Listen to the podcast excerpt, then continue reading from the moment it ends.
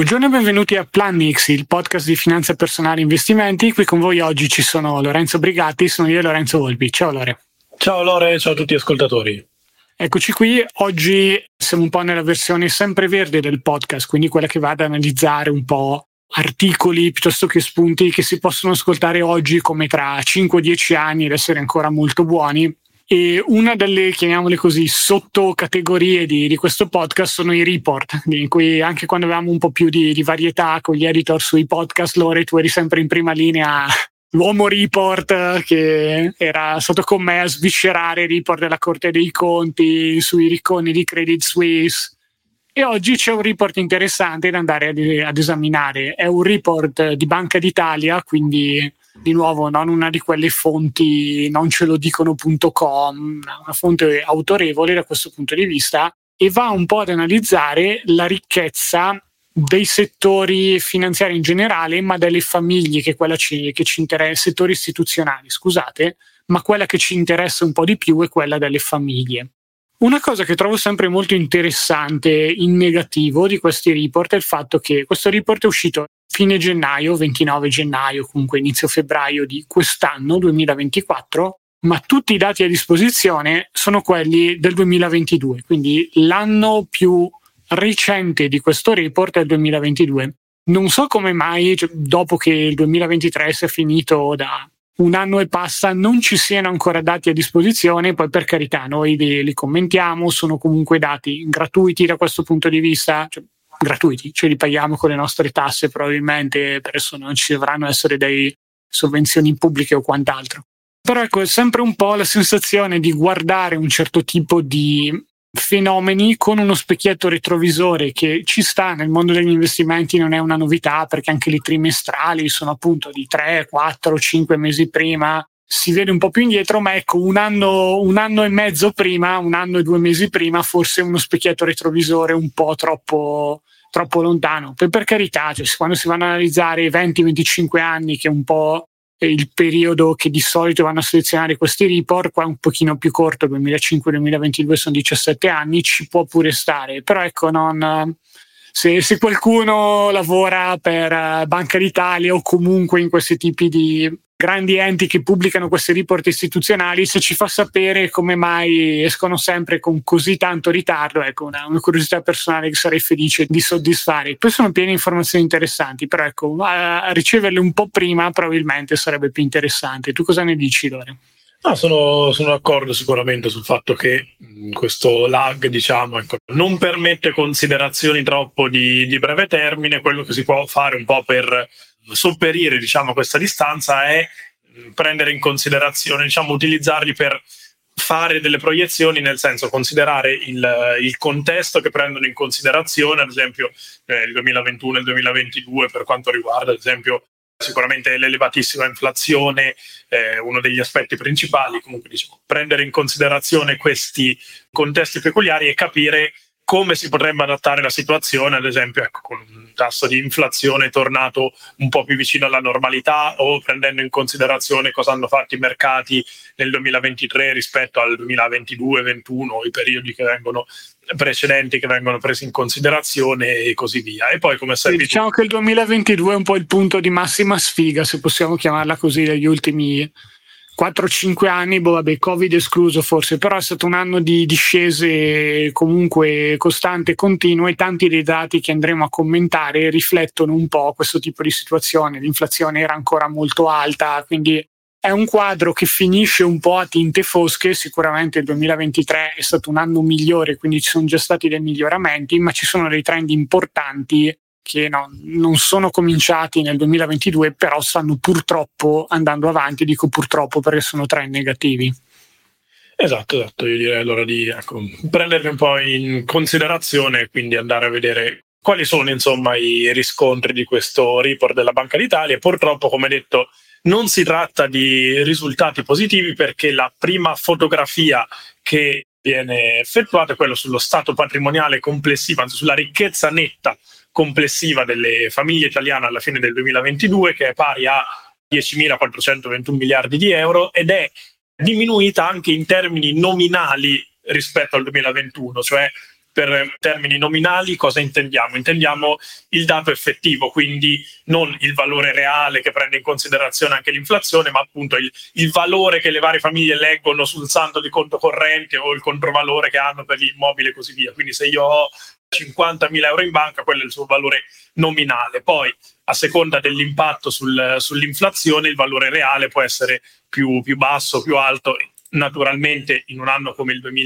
2022, che appunto così come il 21 ha visto un'inflazione molto elevata, se già in termini nominali c'è stata una perdita, figuriamoci allora in, in termini reali, cioè anche considerando meno 12,5 in termini reali. Inflazione, esatto, esatto. Diciamo che nessuno poteva pretendere di pareggiare l'effetto dell'inflazione in un anno così, anche perché, come diciamo spesso, l'inflazione si combatte nel lungo termine, cioè investendo nel lungo termine in azionario ben diversificato e quant'altro, si incrementa il valore nominale del proprio capitale e ci si difende dalla perdita di potere d'acquisto legata all'inflazione che in media sta tra il 2, 2,5, 3% all'anno nei lunghi periodi. Nel caso di fiammate inflattive molto importanti, diciamo si possono limitare i danni perché con 12-13% all'anno non è una rivalutazione media possibile, ma se ci aggiungiamo anche una perdita di valore nominale e in aggiunta ecco, questa inflazione così elevata, ecco purtroppo lo scenario ne, ne risente particolarmente e un aspetto notevole di questa ricchezza in diminuzione è che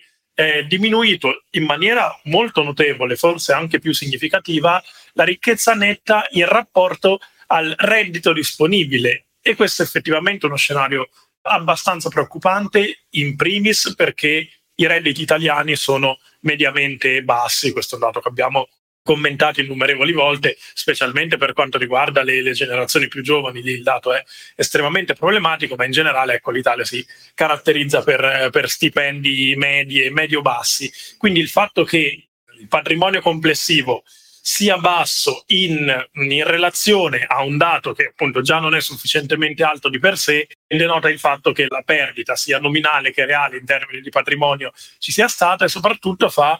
perdere un po' una delle caratteristiche che comunque finora diciamo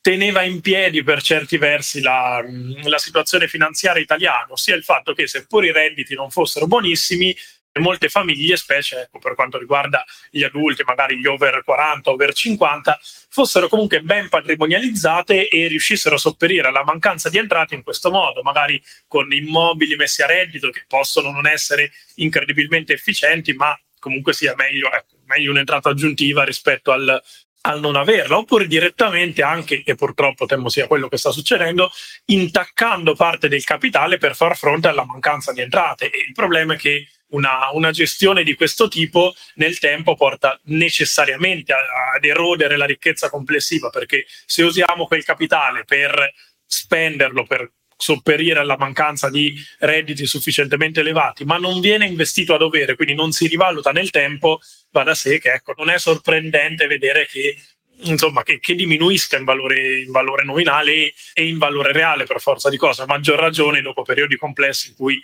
l'inflazione elevata appunto ha aumentato il costo del cosiddetto carrello della spesa e così via. Quindi è uno scenario non sorprendente e però purtroppo abbastanza negativo che sì, potrebbe migliorare leggermente con, con, i dati del 2023, che comunque sia è eh, stato un anno ecco, decisamente migliore da tanti punti di vista perché si è ridotto, si è iniziato a contenersi un po' l'inflazione per quanto non sia tornato completamente a posto e i mercati finanziari hanno anche visto una, eh, una cre- insomma, uno scenario, una crescita, uno scenario più positivo rispetto a quelli dell'anno precedente, quindi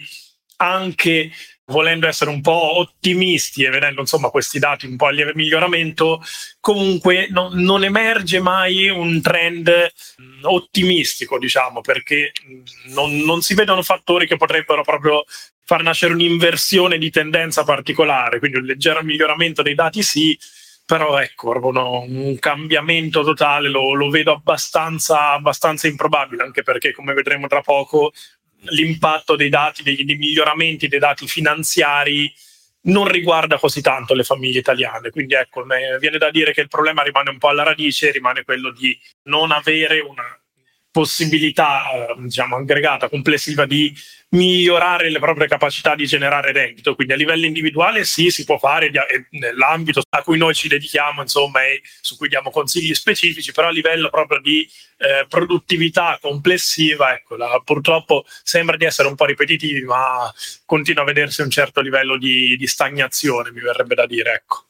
Quando ho visto il dato sono stato molto colpito dalla diminuzione appunto in termini nominali perché anche allargando un po' il confronto in termini internazionali, il 2022 è stato uno di quegli anni dove non si è salvato nessuno, quindi non c'è stato nessun paese della cuccagna, perlomeno tra quelli industrializzati, chiamiamoli così, dell'Europa più boh, Stati Uniti e Canada, toh, consideriamo un po' quest'area geografica, che se la sono cavata in maniera eccellente e hanno sofferto un po' tutti.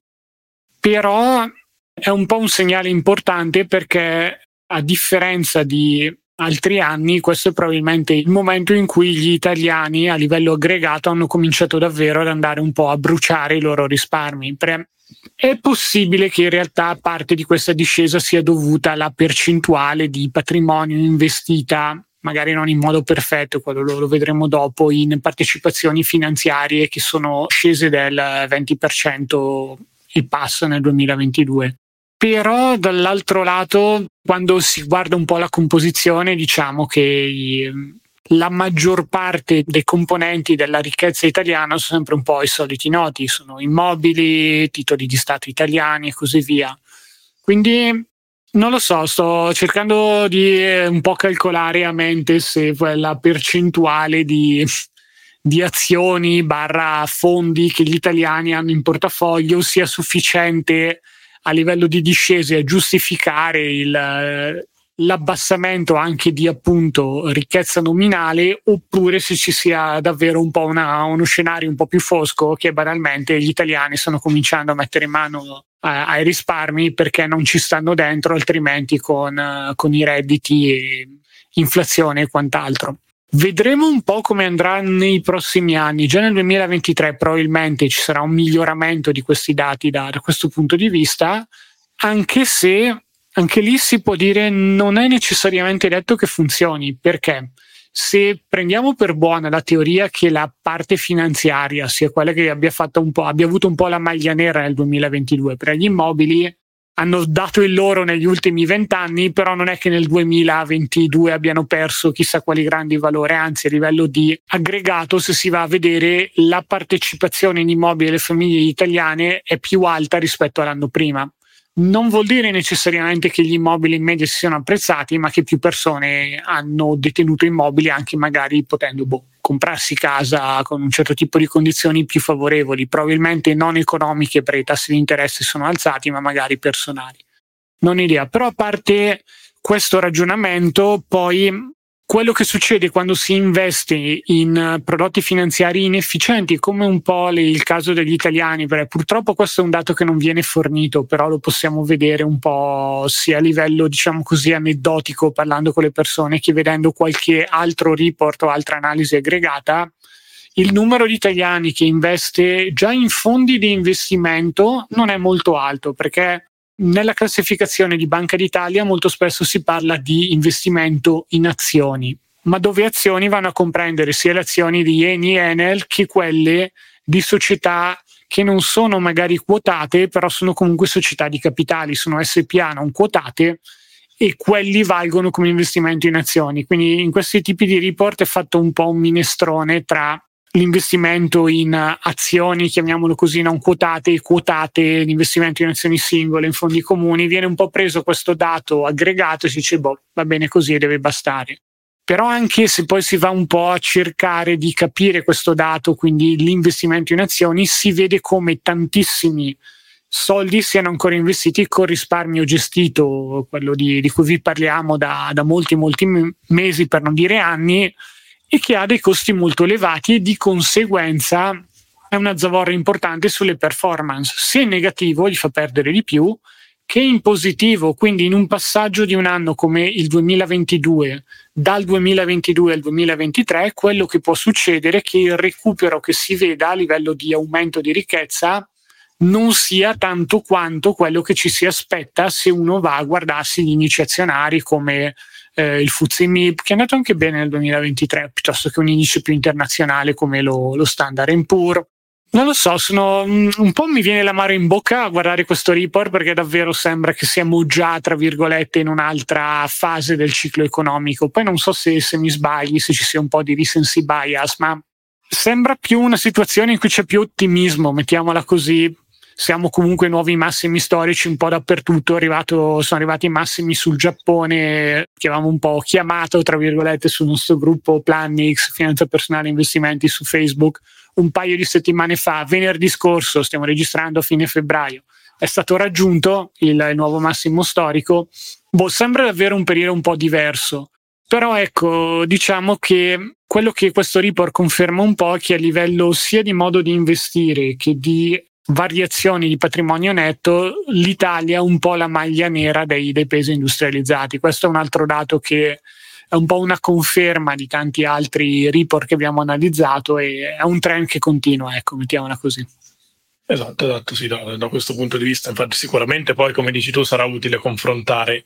confrontare poi con i dati futuri che arriveranno ecco, nei, nei, prossimi mesi, anni e così via, per vedere, valutare eventuali inversioni di tendenza, però secondo me eh, uno degli aspetti che hai citato tu poco fa è probabilmente quello più, più importante relativamente al, almeno al mio insomma, pessimismo a riguardo, sia il fatto che uno, la, la concentrazione, il peso di attività finanziarie sul totale non è elevatissima e eh, due, come dici tu, è per buona parte strettamente legato appunto alla concentrazione magari in partecipazioni in azioni di società italiane non quotate comunque altre realtà, ecco, piccole e medie imprese che non hanno proprio, al di là vabbè, della differenza di peso sull'impatto dell'economia globale, non hanno proprio quella capacità di offrire diversificazione in primis e di avere una ragionevole attesa di rivalutazione di capitale con un rischio moderato nel lungo termine, nel senso, eh, spiego meglio, investendo in un ETF azionario globale ben diversificato non abbiamo la certezza di guadagnare denaro nei prossimi 10 o 15 anni, ma una probabilità molto elevata di farlo perché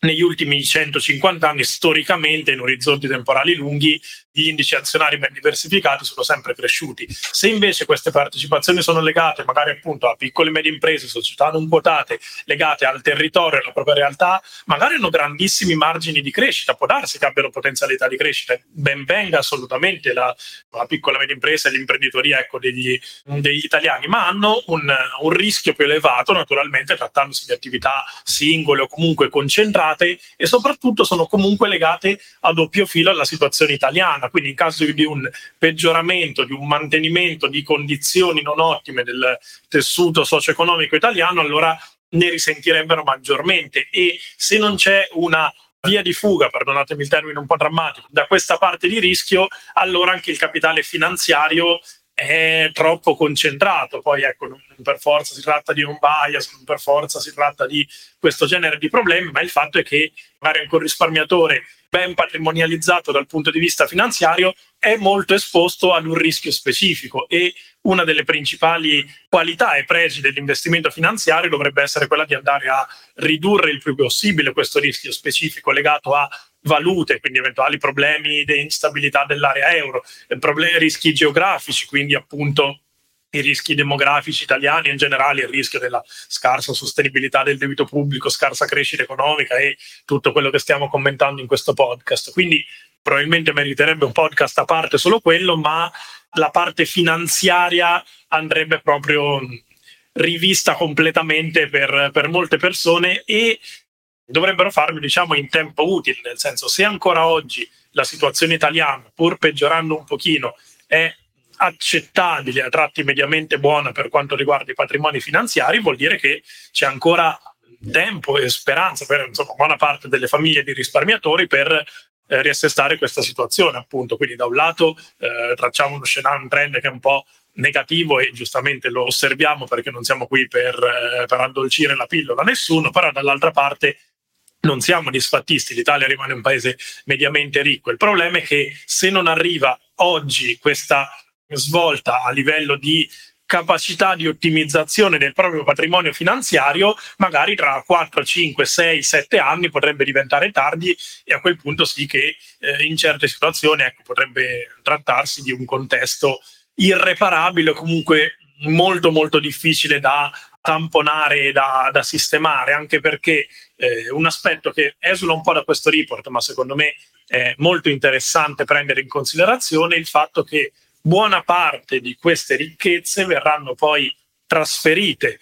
nel senso che verranno ereditate nei prossimi 5, 10, 15 anni. Ecco, ora sono varie stime su quanti di questi capitali verranno ereditati, dipende dall'orizzonte che prendiamo in considerazione, comunque parliamo dell'ordine di centinaia di miliardi di dollari di patrimonio fra, azioni, fra immobili, parte finanziaria e quant'altro che diventeranno di disponibilità delle generazioni più giovani, degli eredi, non per forza saranno i giovanissimi, magari anche, anche, stessa, anche, gli stessi boomer potrebbero ancora essere eredi, oppure la generazione X, mi sembra, cioè quella immediatamente successiva, quindi nati negli anni 70-80. E vista la situazione, diciamo, caotica di un'aggregazione di questi patrimoni immobiliari e finanziari,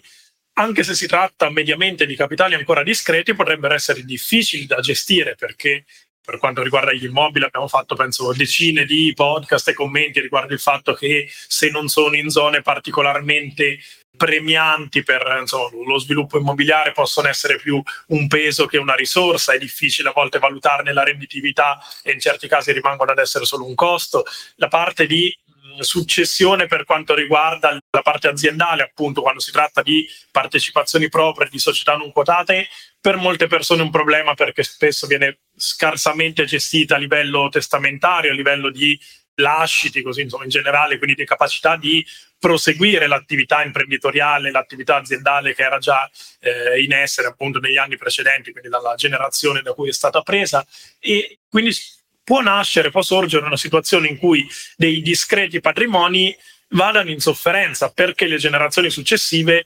non per forza non hanno la capacità di gestire questo nuovo patrimonio, ma perché questo patrimonio non è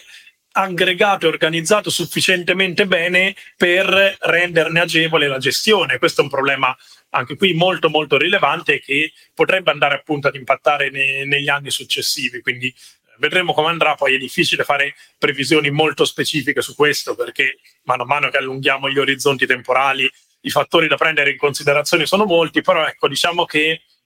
rimettere ordine nella situazione finanziaria complessiva mi sembra veramente la priorità numero uno di chiunque oggi abbia patrimoni mediamente consistenti e importanti, comunque insomma, patrimoni esistenti quantomeno, ecco, e specialmente se si hanno figli o eredi legittimari, insomma, ecco, in prospettiva di questo cambio generazionale. Ecco, non vedo come tutto ciò non possa essere una, una priorità assoluta, anche se, ecco, poi purtroppo vedo che hanno magari per la maggiore, ora purtroppo voglio citarla, ma pubblicità che ecco, pa- paragonano le, le, le, le cedole dei, dei, dei, dei, BTP a vincite alla lotteria che consentono crociere da sogno. Non l'ho vista quella, me la sono persa. Eh, sei persa una discreta perla, ma ecco, purtroppo vedo proprio un disallineamento, uno, delle priorità di molti risparmiatori investitori, due, degli incentivi, perché se appunto ci si preoccupa prima del, del premio fedeltà del nuovo BTP o degli sgravi fiscali del, non so, il fondo pensione, sì, è anche un tema importante per carità, ma senza pensare minimamente magari a un investimento di ETF di lungo termine oppure a pensare so, ai certificati per compensare le minusvalenze dei redditi diversi con redditi da capitale. Sono tutte considerazioni che si possono fare in un secondo momento dopo aver pianificato e gestito la propria situazione in maniera adeguata. Invece una situazione come quella attuale di distorsione di incentivi porta a far vedere come priorità questi aspetti e magari ecco, non fa prendere in considerazione il fatto che non si sia mai fatto testamento per la propria azienda o eh, in eventualità del proprio decesso magari l'immobile andrebbe diviso fra sette eredi legittimari con tutte le liti che ne possono conseguire. Ecco, quindi una ri- ri- riallocazione delle prospettive direi sia strettamente necessaria. Ecco. Eh sì, anche perché di nuovo uno dei dati più interessanti di questo report è andare un po' a vedere la, l'evoluzione della ricchezza in Italia in termini di valori assoluti dal 2005 al 2022 e eh, ci sono dei dati comunque molto molto interessanti da questo punto di vista. Il primo dato che è quello che secondo me può uh, fare, non dico storcere il naso a tanti, però in effetti può dire, ah ma allora ci avete raccontato cazzate sull'immobile, che andando un po' a analizzare l'aggregato, la ricchezza in termini immobiliari delle famiglie italiane è aumentata, passando dai 4 milioni di milioni, quindi milioni di milioni non sono miliardi, penso che siano 4 mila miliardi, una roba del sì. genere da 4.190 miliardi a 5.307 miliardi di euro. Quindi uno dice, eh, però visto sono salite, però ragazzi stiamo parlando di 17 anni, una crescita che boh, a voler guardare quanto è Lore, tu che hai un buon occhio matematico da 4.200 a 5.003. 25% sì, sparso in eh, sì, circa un 25% totale diviso in 17 anni non è eccezionale da questo punto di vista. Poi chiaro che tante volte comunque, l'abbiamo detto anche noi, non si compra la casa per, per investire, ma la si compra come scelta di vita e così via. Però ecco, anche dal lato investimento, da questo punto di vista, non sembrano esserci dei numeri molto esaltanti. Il classico problema solito poi del mondo degli immobili è che uno mi dice: eh, Ma sì, ma c'è il buco di culo che affitta mio cugino in via Monte Napoleone, quello è aumentato del 3000%, cifre di questo tipo. Chiaro, con l'immobiliare ci sono sempre delle zone strategiche che potrebbero rendere meglio, però di nuovo a livello aggregato da questo punto di vista gli immobili non fanno la parte del leone tanto quanto è percepito un po' nella cultura italiana. E un altro dato molto molto interessante da questo punto di vista riguarda come sono andate le azioni e altre partecipazioni, quel calderone che vi dicevamo prima che comprende sia investimenti finanziari come fondi azionari che Ah no, i fondi sono a parte, tra l'altro, ecco, questo è interessante, comprende sia azioni singole che azioni di diverso tipo e quelle sono passate da 1000 miliardi a 1300 miliardi. Noi dice, vabbè, anche qui sembra grosso modo che comprarsi le azioni e comprarsi gli immobili sia uguale. Che magari di nuovo per qualcuno può rappresentare una rivelazione perché era davvero convinto che in borsa ci si perde e basta. Invece da questo punto di vista, con questo super aggregato, in qualche modo si arriva un po' a, ad avere una, un aumento vicino a quello delle, degli immobili. Quando si va invece ad analizzare solo i fondi comuni, qui ci sono dei valori che sono molto molto più piccoli, 426 milioni di euro nel 2005, 670 milioni di euro nel 2022. E già qui questo dovrebbe essere un po' una sorta di campanello d'allarme, mettiamolo così, non è praticamente impossibile che questo valore, che non è comunque tra i primi cinque la ricchezza delle famiglie italiane è molto di più in terreni coltivati oggi che in quote di fondi comuni, dove i fondi comuni comprendono anche gli ETF. Quindi facciamoci una pensata su questa cosa per quelli che sono convinti che gli ETF si mangeranno tutto e si investe un sacco in borsa. In Italia non si investe quasi nulla in borsa, valgono di più i terreni coltivati in questo momento. E la seconda cosa che vorrei far notare da questo punto di vista è che i fondi comuni che sono ben identificati in questo settore non è che siano aumentati tantissimo nel giro di 17 anni, nonostante, dati alla mano, noi possiamo sapere che se estendiamo un po' il discorso fondi comuni agli ETF, ci sono stati degli aumenti importanti in termini di prezzo. Cioè, prende un ETF a caso, non lo cito, però replica l'M- l'MSCI World, che è l'indice uno degli indici globali più famoso, vabbè, esclude i paesi emergenti, però è buona sufficienza, eccetera, eccetera. Se andiamo a vedere cosa ha fatto da gennaio 2015 a luglio, no, a dicembre 2022, che è un po' dove finisce questo report, ha fatto un più 100% un, 100, un più 100% non si vede da nessuna parte in questo tipo di dati, anche facendo un ragionamento del tipo sì, ma non posso investire al 100% in azionario, è da fuori di testa, facciamo finta che non abbia investito il 50% in azionario e il 50% sul conto corrente. No, può fare anche questo tipo di ragionamento. Dovrebbe esserci comunque un 50% di aumento e non c'è, o magari qualcuno ha investito via PAC e quant'altro. No? Non, viene, non c'è proprio. Questo significa due cose, secondo me, che sono una sorta di conferma di cose che già sapevamo e già avevamo visto in altri sondaggi, soprattutto quelli di Consob e quant'altro, su come gli italiani si approcciano agli investimenti. La prima conferma è che investono molto poco comunque in questo tipo di prodotti. La seconda cosa è che probabilmente vanno a prendersi prodotti finanziari molto inefficienti, quindi con i costi al 2-3% e poi si magnano un sacco di rendimento e gli ETF o altri prodotti simili vengono di fatto scartati perché non conosciuti, non consigliati e così via. E la terza cosa è che ci può essere anche la classica componente psicologica all'opera, cioè, perché vedere un passaggio, una diminuzione da 764 milioni di euro nel 2021 a 670 nel 2022 può darsi che parte di questa discesa non sia dovuta solo alla diminuzione di prezzo, ma anche semplicemente al fatto che ci siano persone che abbiano deciso di, di vendere un po' in preda al panico. Quindi c'è anche questo fattore da considerare e con una alfabetizzazione finanziaria non altissima molto spesso questo tipo di dinamiche può capitare. Quindi bisogna un po' fare attenzione anche a questo. Sto facendo un attimo un conto per curiosità per vedere questa diminuzione quanto è. Ok, no, in realtà attenzione, un 15%, credo che ci sia stata una discesa di un 20% giù di lì. Forse gli italiani in realtà, almeno dal lato psicologico, tengono botta più di quanto gli, gli diamo credito. Però ecco, non, non c'è sicuramente stato un grandissimo meccanismo di buy the dip o ah il mercato sta perdendo entro a sconto è mancato questo tipo di mentalità sicuramente non è che sono triplicati o quadruplicati gli investimenti in fondi comuni o ETF i terreni agricoli coltivabili rimangono ancora molto molto avanti e difficilmente raggiungibili quindi boh, no. No, non so come interpreti tu questi dati, Lore. A me pensare che cioè, a livello di terreni coltivabili valgano di più di potenzialmente sapendo quanti soldi sono fermi sui conti correnti e potrebbero essere investiti in modo efficiente mi, mi fa un po' specie.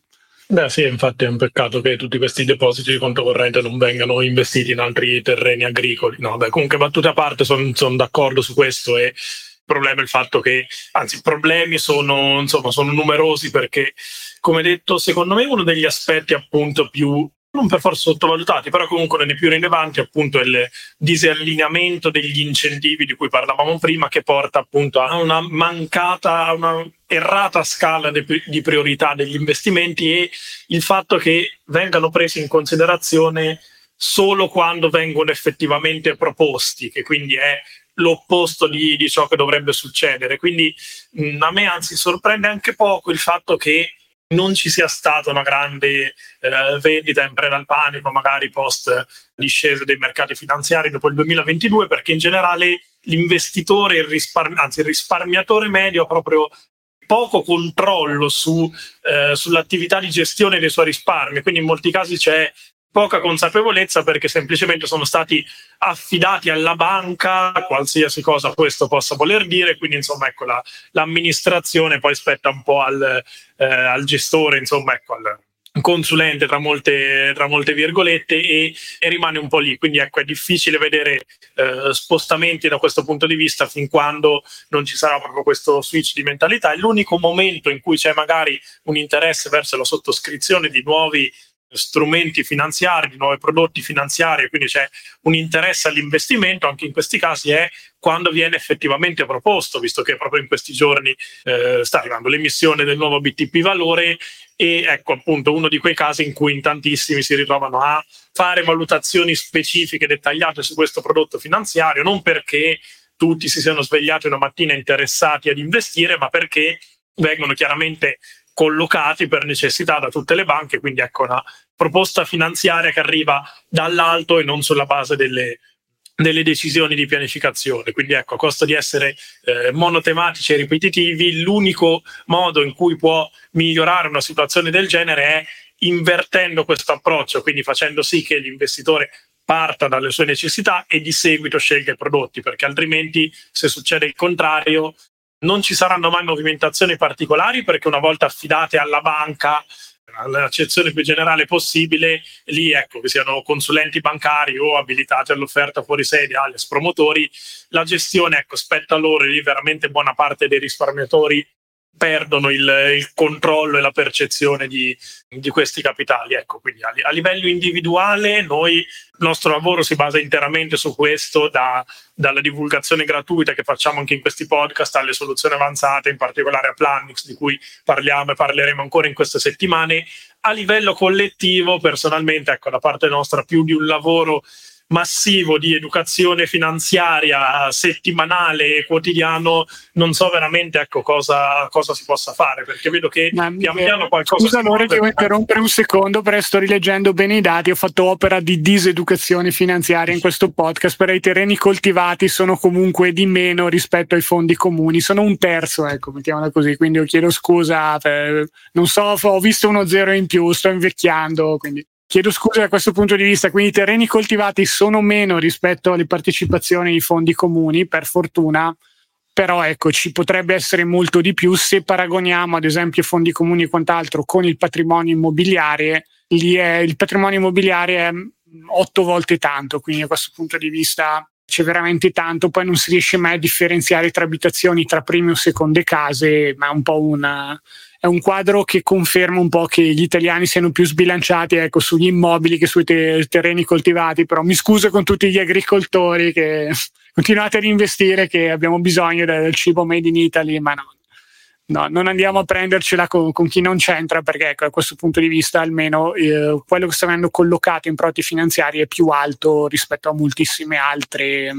eh, voci. Quindi chiedo scusa per questa informazione data male. Scusa Dore, vai pure avanti, ma ci tenevo a dirlo prima che poi venisse citato. Eh, ma lui dice le cose sbagliate. Ci avete ragione, ragazzi, non l'ho letto bene. Fatto, fatto benissimo a correggere. Diciamo che comunque sia, ecco, al netto della questione, su, mm, della questione specifica, hai fatto benissimo a correggere, rimane il succo del discorso che stavamo facendo, sia il fatto che l'esposizione a fondi di investimento in generale comunque a investimenti finanziari sufficientemente diversificati è ridotta per, ecco, per, per, i motivi di cui parlavamo e quindi questa mancanza di priorità e come dicevo e concludo a livello collettivo sicuramente ecco, da parte nostra continuare questo lavoro di educazione finanziaria penso sia ecco, fondamentale ma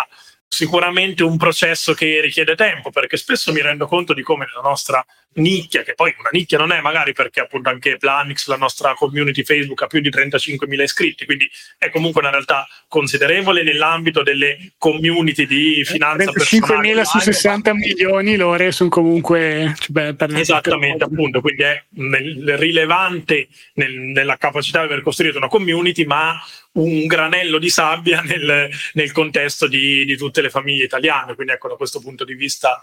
con tempo e pazienza, ecco, cerchiamo di, insomma, di arrivare dove è possibile, ma il fatto è che servono proprio dei, dei cambiamenti a livello di, di, modello di business che piano piano vediamo magari in contesti comunque più veloci, più aggiornati rispetto al nostro dal punto di vista finanziario. Ad esempio, appunto, nelle scorse settimane abbiamo parlato di come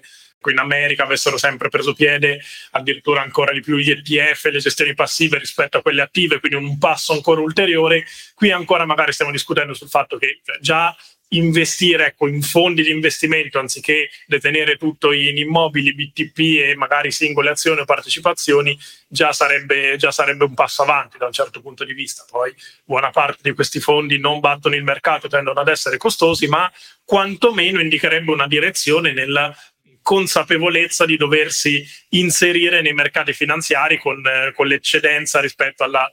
eh, liquidità che non spendiamo nel breve termine. Quindi eccolo, lo switch di mentalità da fare, da fare qui è lontano e se finora fino al 2019, mettiamo fino al pre-Covid, anche se in realtà non è più così dal 2008, non c'era tutto questo bisogno,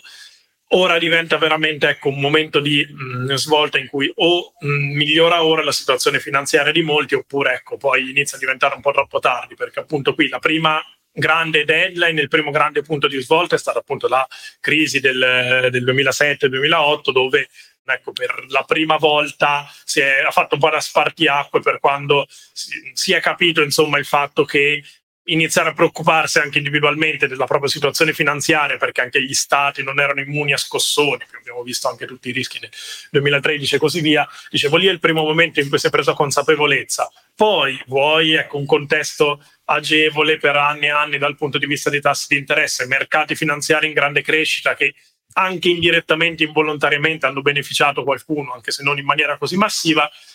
capacità di risparmio in qualche modo ci si è difesi. Ora, ecco, dopo anni così di inflazione, dopo appunto lo scenario de- di cui stiamo parlando, che ha ridotto la ricchezza, sta riducendo la ricchezza finanziaria degli italiani,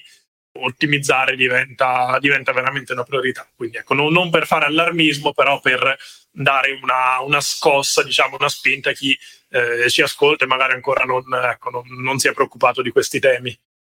Hai fatto un ottimo discorso riparlando tanto di crisi, stati, Stati Uniti, internazionalità e una delle cose che fanno questi report, in particolare questo qui di Banca d'Italia, è quella di andare un po' ad analizzare l'Italia rispetto ad altre nazioni del mondo un po' più industrializzate. E io tutte le volte questo, che guardo questi report perdo un pezzettino nel mio cuore perché mi, mi fa ricordare quanto sia, abbia un minimo di italianità in me, mi faccio dire no, però mi dispiace.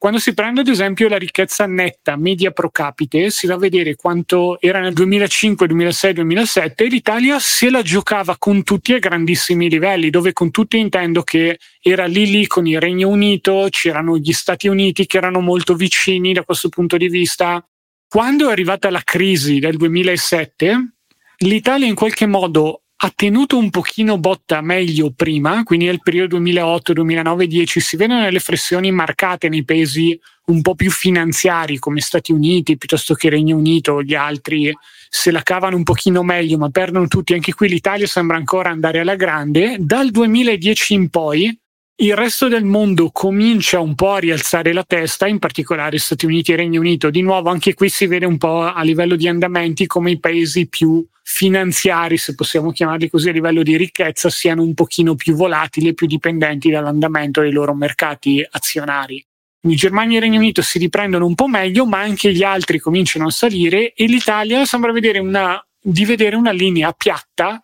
che continua a non muoversi mai. E uno ad uno gli Stati Uniti ci sorpassano nel 2010, cioè erano dopo essere scesi un po' nel 2009, il Canada, quello nel 2013. Germania piuttosto che Francia e Regno Unito completano un sorpasso nel 2017 eppure la Spagna che era un po' l'ultimo paese riportato in questi era molto lontano dall'Italia nel 2005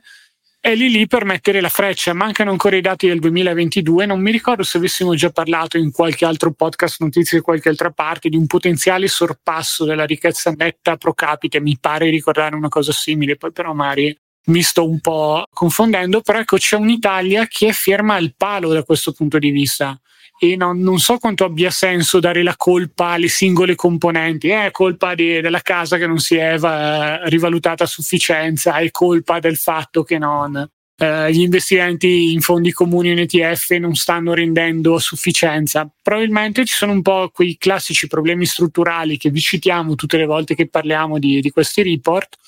e sono ancora lì e continuano a non essere risolti e non, ci obbligano di fatto a parlare più di, di, salvezza individuale da questo punto di vista che di vabbè cerchiamo di costruire su un sistema che, che già funziona bene purtroppo. Cioè, quindi è l'ennesima conferma da questo punto di vista che non, stanno un po' mettendo la freccia e ci stanno superando tutti. Cioè, adesso sono curioso di vedere se mai ce la farà anche la Polonia, dove mi sono trasferito anni fa. E posso garantire che no, non ci sto mettendo pila a sufficienza per far sprintare la Polonia al sorpasso, quindi no, non è né merito né colpa mia. Però ecco, è sempre un po' un peccato vedere una, un'Italia che da questo punto di vista rimane al palo quando magari anche solo con i capitali di cui parlavi tu che verranno dati in eredità o comunque un certo tipo di patrimonio si è accumulato negli anni si potrebbe colmare un pochino questo gap. Non lo so se succederà mai, però ecco, per intanto sembra un po' essere la, il leitmotiv, ecco, mettiamola così, non, non c'è nessun controsorpasso, mettiamola così.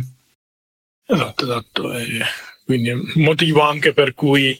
tendiamo a concentrare buona parte dei nostri sforzi e delle nostre indicazioni su, sui consigli a livello individuale. Non, in primis, vabbè, perché non abbiamo naturalmente potere ecco, legislativo, potere decisionale a grandi livelli, quindi cambiare il sistema ecco, per, per intero. Purtroppo c'è una parte di eh, lavoro che non, non dipende direttamente da, da noi, dalla divulgazione, ma anche perché pur in un contesto così comunque sia la nota positiva è il fatto che c'è molto margine di manovra per migliorare, quindi acquisendo sufficiente consapevolezza si può lavorare per migliorare la propria situazione, nonostante magari quella complessiva rimanga come l'abbiamo descritta, chi prende consapevolezza di ciò e dà delle, delle buone risorse a disposizione ha tutte le, le, possibilità di ottimizzare e migliorare la sua situazione, perché appunto il trend è in peggioramento, i redditi sono medio-bassi, però comunque i patrimoni a disposizione ci sono e quindi ecco, la, la, una gestione migliore può portare effettivamente ad un grande incremento più tutte le altre considerazioni che ovviamente ogni individuo farà, quindi ci sarà chi magari decide di andare via dall'Italia se non vede prospettive per la sua crescita di carriera nei prossimi 15-20 anni o perché non ha un reddito adeguato, ma anche rimanendo in Italia sicuramente le, le, iniziative individuali per migliorare la propria situazione complessiva ci sono, quindi ecco, come sempre naturalmente analizziamo i report nella maniera più nuda e cruda possibile perché non possiamo far finta di niente e dire ah, la situazione rosa è meravigliosa, però ecco, d'altra parte non siamo dei disfattisti o dei ecco, divulgatori di notizie che vivono di negatività, tutt'altro, cioè, anzi siamo qui per dare indicazioni concrete, quindi ecco, volevo fare questa piccolo, concludere con questa piccola nota positiva per quanto riguarda l'incentivo oh. all'iniziativa individuale che ad oggi per me rimane l'unica soluzione degna di essere presa in considerazione. Bravo Lori, tu che sei giovane, sii la voce dell'ottimismo e del riscatto dell'Italia. Io ti voto se ti candidi, quindi se dovesse mai capitare Lorenzo Volpi come... Non farà per me la vita politica, ma apprezzo il sostegno ipotetico, apprezzo lo st- come se mi avessi votato, grazie. la gra- Vabbè, e con questo direi che siamo un po' arrivati in chiusura de- del podcast di oggi. Diciamo che è un report non lunghissimo, magari ve lo mettiamo anche nei, nei link così potete andarvelo a leggere, però ecco li, i punti più salienti che sono fondamentalmente conferme per chi si ascolta un po' i vari podcast sui report sono ancora lì. Non, è un po' come anche oggi nulla da dichiarare, non è cambiato nulla, si continua un po' su questa strada. Sono veramente curioso a questo punto, ma la mia curiosità dovrà aspettare fino al 2025 di leggere il nuovo report targato 2024 per vedere se c'è stata una ruggente ripresa dovuta anche un po' ad asset finanziari oppure se siamo ancora lì a, a faticare. Però ecco, in uno scenario di questo tipo, un po' per chiusura, l'ha, l'ha già detto Lore durante il podcast, però lo, lo, ripeto io un'ultima volta, così nel caso vi siete addormentati mentre io stavo rantolando su qualcosa, questo ve lo ricordate. In una situazione in cui un sistema economico come quello italiano fa sempre più fatica a stare al passo col mondo internazionale, i stipendi sono sempre più bassi e quant'altro, il patrimonio diventa una ricchezza quasi doppia. Riuscire a farlo fruttare nel modo migliore possibile, ed oggi per fortuna esistono dei sistemi che non sono connessi al paese in cui ci si trova, sta diventando sempre più una priorità. Quindi mi raccomando, ragazzi, trattate bene i vostri soldi. Non, mi viene un po' anche il dubbio di dire no, ecco, non teneteli a marcire sul conto corrente, perché le volte servono, l'abbiamo detto mille volte, cassetti di emergenza e così via però fatevi una bella pensata se potete investire in modo un po' migliore, non necessariamente completamente diverso da quello che state facendo adesso, però un investimento fatto in modo più consapevole con prodotti finanziari efficienti tra vent'anni potrà fare davvero tanta, tanta, tanta differenza. Quindi fatelo oggi, è il momento migliore per piantare un ETF. Oggi il secondo momento migliore era vent'anni fa, però no. non si potevano piantare gli ETF, mi pare, in Italia nel 2000. E No, cos'era vent'anni fa? Sì, no, nel 2004 c'erano forse, non mi ricordo. Dovrei chiedere a, a Sergio, che è il nostro storico, oltre che essere trader, consulente finanziario, un'esperienza pluridecennale, si ricorda anche quando sono stati fondati, immessi gli ETF in Italia. Però ecco, piantate sti ETF, insomma, ma sceglieteli bene prima. E, questo è il mio messaggio di speranza. Esatto, e per chi avesse bisogno di indicazioni di carattere generale, perché mi rendo conto che diamo informazioni su tanti temi, magari diamo per scontate cose che abbiamo commentato più volte, ma giustamente non tutti ci seguono uh, da anni. E vabbè, abbiamo i vari canali di divulgazione, quindi appunto questo podcast, potete recuperare i precedenti, in particolare i Sempre Verde, che erano Wikileaks Podcast e ora sono Planix Podcast. Abbiamo Plannix Investimenti e Finanza Personale, che è la nostra community su Facebook, Plannix App, che è la pagina di eh, Instagram, dove anche lì ora riprenderemo i contenuti di divulgazione e presto torneremo anche su YouTube e soprattutto in queste settimane daremo informazioni relativamente a Planix, appunto, che è la soluzione di, pianificazione finanziaria e la nuova piattaforma che abbiamo sviluppato e stiamo continuando a sviluppare in questi ultimi anni. Ed è presente una lista d'attesa per le informazioni, poi è possibile iscriversi, mettiamo il link in descrizione e L'aspetto interessante è che questa iscrizione comporterà anche la ricezione della nuova newsletter settimanale di Luca Lixi ogni mercoledì, sempre con temi nuovi, freschi e insomma, rivisti da ogni angolazione possibile e soprattutto degli webinar tematici legati a questioni specifiche e mirate, quindi ad esempio l'impatto dei costi sul, mm, sui propri investimenti che è uscita proprio in questi giorni, ecco, mentre stiamo registrando il podcast, ne abbiamo già fatto uno a livello di simulazione di scenari pensionistici e così via, quindi per chiunque dovesse orientarsi nei contenuti introduttivi della finanza personale, vi consiglio l'iscrizione alla, eh, alla, lista d'attesa così da ricevere veramente una mole di contenuti gratuiti di qualità. E detto ciò, veramente terminato e vi ringrazio naturalmente per, uh, per l'attenzione, ringrazio te Lore per l'ottima chiacchierata interessante. Dai, speriamo di, che i prossimi report riescano ad avere una nota di ottimismo in più, vedremo dai.